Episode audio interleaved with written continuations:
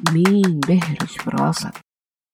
سلام أنا بيبة وحكلمكم عن أنماط التفكير ممثلة بشكل شخصيات عشان تسهل لنا التعامل معاها وبالتالي نقدر نحسن تفكيرنا. إحنا قسمنا هذه الشخصيات في سيزن 1 لفريقين فريق أبطال العقل وفريق المخربين. اللي بنحاول نعمله دايما إننا نمكن فريق أبطال العقل ونستفيد من فريق المخربين لكن ما نعطيهم فرصة يسيطروا على عقولنا.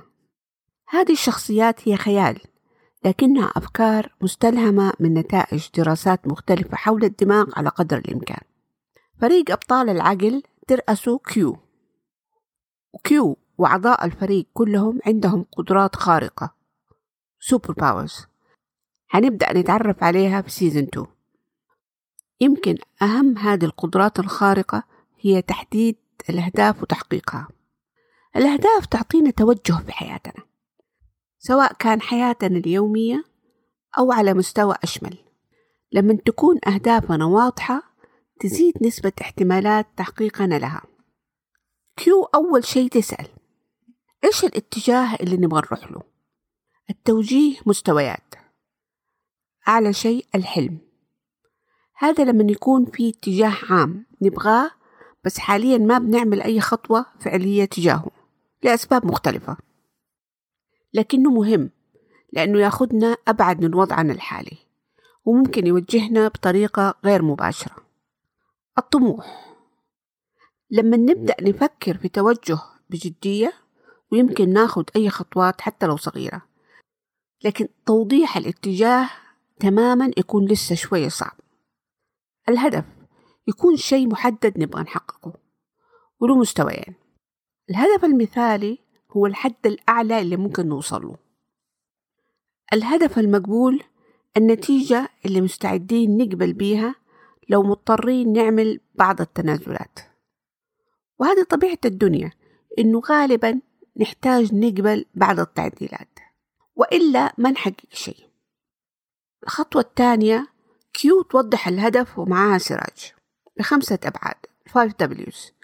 what إيش إيش هو الهدف؟ هو مين؟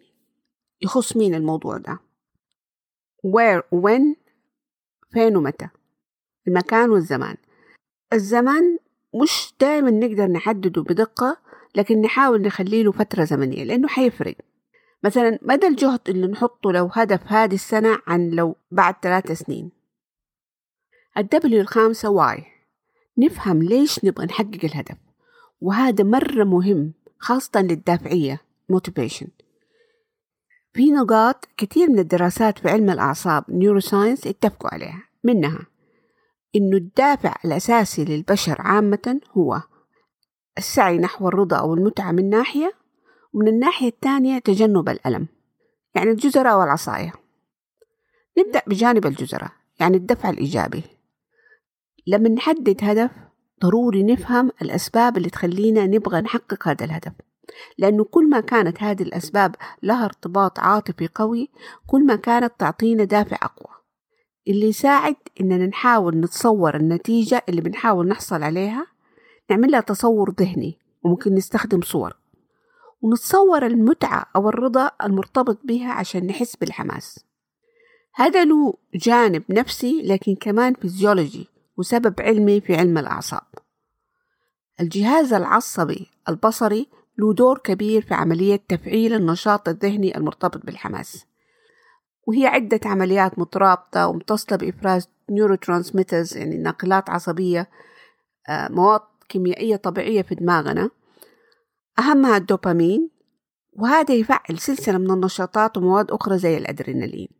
هي ما هي حاجة كده لوحدها هي كلها تشتغل مع بعض. يعني حالة تعبئة عامة وطاقة وشحن داخلي عشان نتحرك نحو الهدف. فعلي في الدماغ والجسم. إذا ما عندنا هدف واضح وسبب قوي ما حيصير شيء في الداخل. يكون عندنا حالة خمول عقلي وجسدي في هذا الموضوع فما كانت سر. خذوا مثل بسيط. جاكم أحد قال لكم إيش رأيكم نطلع البحر أو البر أو رحلة مشابهة؟ إذا جاكم تصور في راسكم لمرة قبل كده رحتوا البحر أو رحلة أخرى يعني وبسطتوا ممكن تلاقي فيه تغيير وتحرك بيصير في روسكم وأجسامكم. تخليكم تقولوا يلا يلا يلا وتبدأوا تخططوا وتكلموا وتجمعوا ومين يروح وتحجزوا. لكن إذا ما جاء هذا التصور وكنتم مرتاحين في وضعكم الحالي جالسين مثلا تتفرجوا على التلفزيون مروقين وما ربطتوا الخرجة بأي حاجة معينة آه، تحرككم تعطيكم دافع. ما حتتحركوا لا داخليا ولا خارجيا. لأنه في تقديركم الوضع الحالي بيعطيكم شعور المتعة والرضا أكثر من الوضع المستقبلي حق طلعة البحر. حتوسع بعدين في التصور السلبي في حلقة تانية. هنا بس إنه ما في تصور حماسي يفعل التعبئة الداخلية. يعني تخيلوا كده الفريق العقل جالسين يتكلموا ها ها يا جماعة في سبب نتحرك نعمل نبدأ ننشط؟ لا ما في. خلاص. طبعا في حالات خاصة زي مثلا اكتئاب أو إرهاق مزمن وهذا يحتاج تعامل بشكل إضافي. عشان يساعدنا زي ما إحنا بنسوي مع كل الشخصيات خلونا نتخيل شخصية تانية. فريق العقل لها دور مهم جدا هنا في حالة الحماس. اسمها فرح. فرح تمثل الفرح والحماس من الاسم. كرمز لتبسيط الإشارة لمجموعة العمليات المعقدة هذه اللي بقول لكم عنها في الدماغ واللي تخلق عندنا إحساس الحماس وتدفعنا للحياة وللتحرك. نتصورها شخصية تجمع لحظات الفرح وتساعدنا نستعيدها لما نحتاجها. فإذا عندك هدف معين تحاول تتصور وضعك وأنت محقق الهدف تخيل فرح بتجمع لك ذكريات مرات حققت فيها هدف مماثل. وتنطنط وتغني في راسك بالفرح والحماس. إيش الهدف؟ إحنا نبغى ننشط العمليات هذه اللي بتخلي الدماغ يقول للجسم كله يلا وإلا ما نسوي شيء. كل ما خلينا تحديد وتوضيح الأهداف عادة حتى في أمورنا اليومية كل ما صار عملية سهلة جدا علينا وصارت حياتنا لها اتجاهات واضحة. موضوع الأهداف طبعا لسه له بقية وحنكمل في الحلقات الجاية بإذن الله. خلاصة كلام اليوم. عشان نحدد فين رايحين نتبع هذه الخطوات. واحد Q سراج يحددوا ويوضحوا الهدف باستخدام ال five Ws what إيش؟ Who مين؟ When متى؟ where فين؟ why ليش؟